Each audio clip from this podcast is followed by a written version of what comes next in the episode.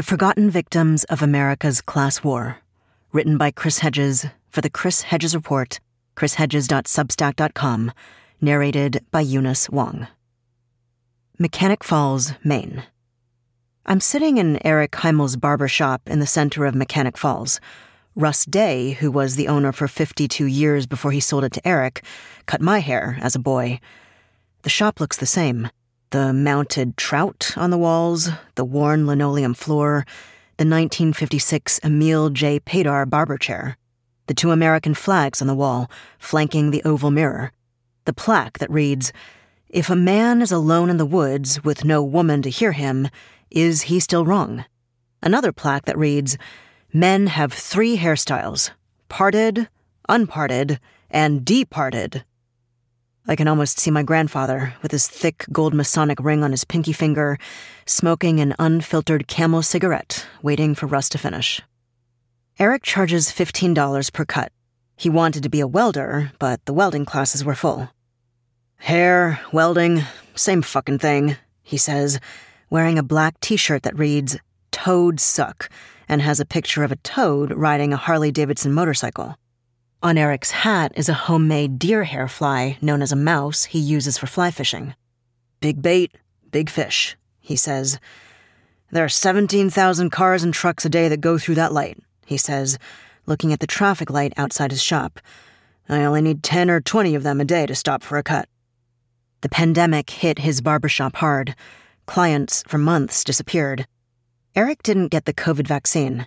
He doesn't trust pharmaceutical companies and isn't convinced by government assurances that it's safe and effective. Then, on top of COVID, there was an issue of the sign over the shop that read, Russ Day's Barbershop. Russ wanted it back. When I bought the shop, I bought the sign, Eric says. One night, the sign was stolen. It wasn't Russ, he says. He's in his 80s. It must have been his son in law. Did you call the police? I ask. How are you gonna win in court against an 82 year old guy? He answers. Besides, I've never called the police on anyone. Russ informed Eric he wanted his mounted trout. I already gave him his salmon, Eric says. It's not Russ's trout anymore, it's Eric's trout.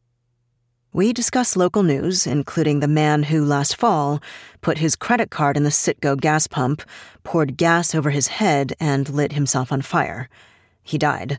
An intoxicated man in May fired several shots at another man on True Street. He missed. There was also a stabbing when two neighbors got in a fight.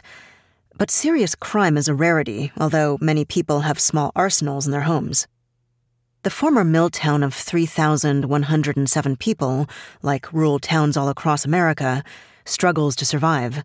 There isn't much work since the Markel Paper Company mill, which operated three shifts a day and was located on the banks of the Little Androscoggin River that runs through the center of Mechanic Falls, closed in 1981. My aunt worked in the accounting department. By then, the town's glory days were long gone the Evans Rifle Manufacturing Company, which made repeating rifles, the brick and canned goods factories, shoe shops, the steam engine plant, W. Penny and Sons, one of the largest machine shops in the state, were already distant memories.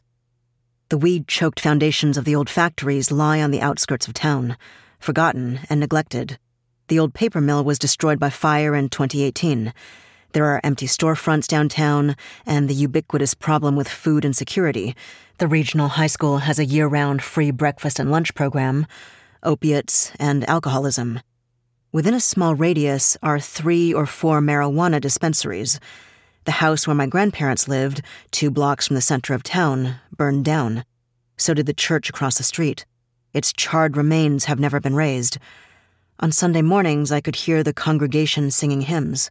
The bank in the center of town closed. It's now a photographer's studio and a hair salon. There's a casino in the town of Oxford, which, like lottery tickets, functions as a stealth tax on the poor.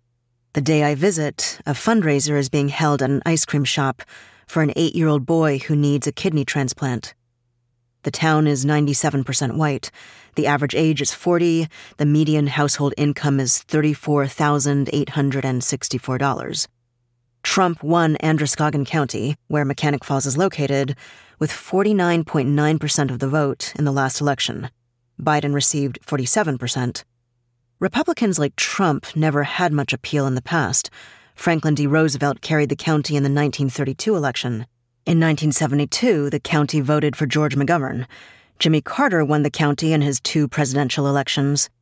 But, as in tens of thousands of rural enclaves across the country, once the jobs left and Democrats abandoned working men and women, people became desperate. Ronald Reagan and George H.W. Bush, after the mill closed with a loss of over 200 jobs, won the county, as they did the state. But things haven't improved.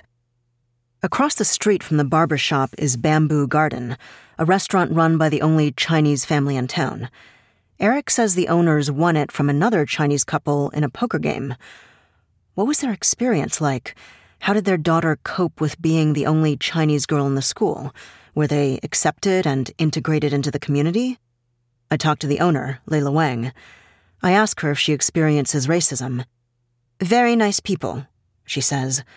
I ask if her daughter, who is now 26 and lives in Boston, had a hard time in school. Very nice people, I ask about her neighbors. Very nice people, she says. It must have been hell. My grandfather had little use for blacks, Jews, Catholics, homosexuals, communists, foreigners, or anyone from Boston. If you weren't white, Protestant, and from Mechanic Falls, you were far down on the racial and social ladder. I can't imagine him inviting the Wangs over for dinner. Outside of town is Top Gun of Maine, which sells firearms and has a shooting range.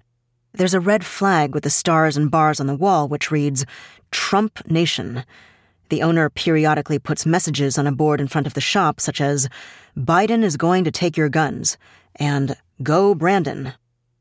I meet Nancy Petersons, the town librarian, and her husband, Eric's, who runs the Town Historical Society in the town library. The library is located in what was the old high school's home economics room. My mother and aunt took home economics classes here. High school students now go to a magnet school in the neighboring town of Poland. The building that used to house the town library when I was a boy was sold. On one of the walls on the first floor, where the town office is located, is a sepia photograph of Maine's 103rd Infantry Regiment.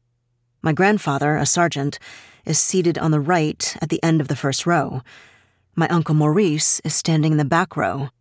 My grandfather was sent to Texas during World War II to train recruits. Maurice went with the regiment to the South Pacific, fighting in Guadalcanal and the Solomon Islands, the Russell Islands, New Georgia Islands, New Guinea, and Luzon in the Philippines. He was wounded. He returned to Mechanic Falls physically and psychologically broken. He worked in my uncle's lumber mill, but often disappeared for days. He never spoke about the war. He lived in a trailer and drank himself to death. With the mill gone, people had to find work out of town. Bath Ironworks, Maine's largest military shipbuilder, used to send vans to pick up workers early in the morning and bring them back at night. It's a 90 minute drive to Bath. Maine breeds eccentrics. Nancy and Eric's tell me about Mesannie Wilkins, buried in the town cemetery, who, in 1955, five weeks before her 63rd birthday, was told she had two to four years to live. The bank was poised to foreclose on her home.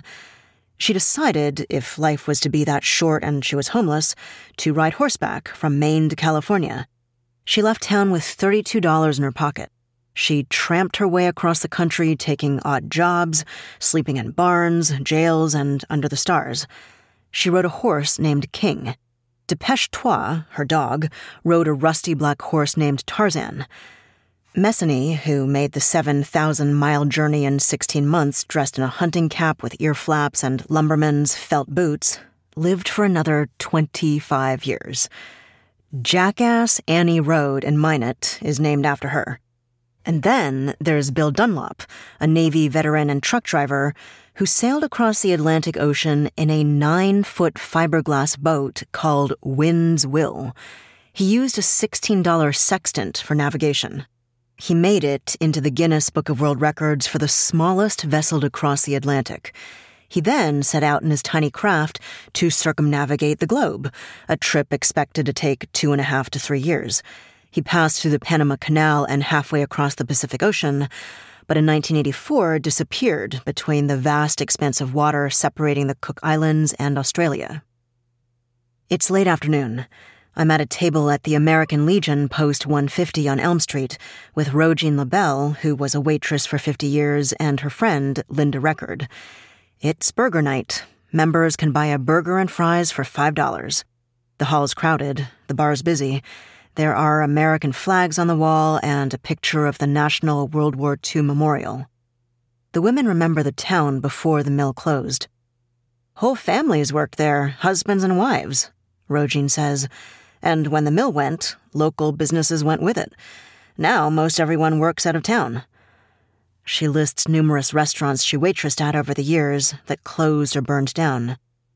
This Legion Hall used to be a movie theater, she says. I walked down the movie aisle and right up on the stage when I was in eighth grade to get my diploma. Colleen Starbird, wearing a gray tank top and jeans, sat with a friend, Richard Tibbets, who did two tours in the Marine Corps in Vietnam on the porch.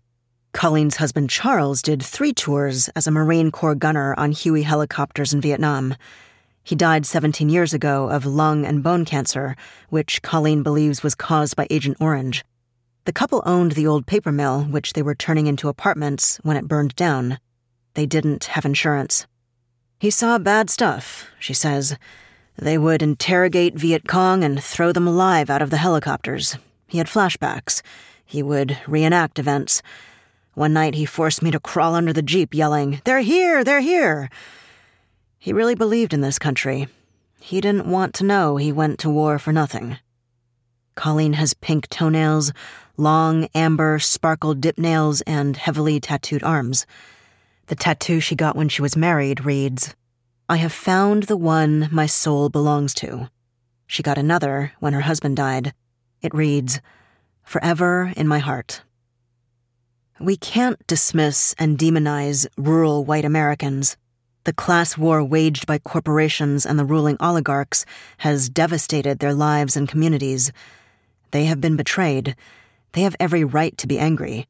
That anger can sometimes be expressed in inappropriate ways, but they are not the enemy. They too are victims.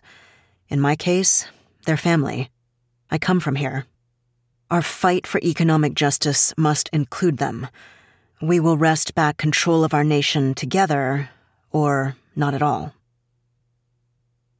That was The Forgotten Victims of America's Class War, written by Chris Hedges, narrated by Eunice Wong. For the Chris Hedges Report, chrishedges.substack.com.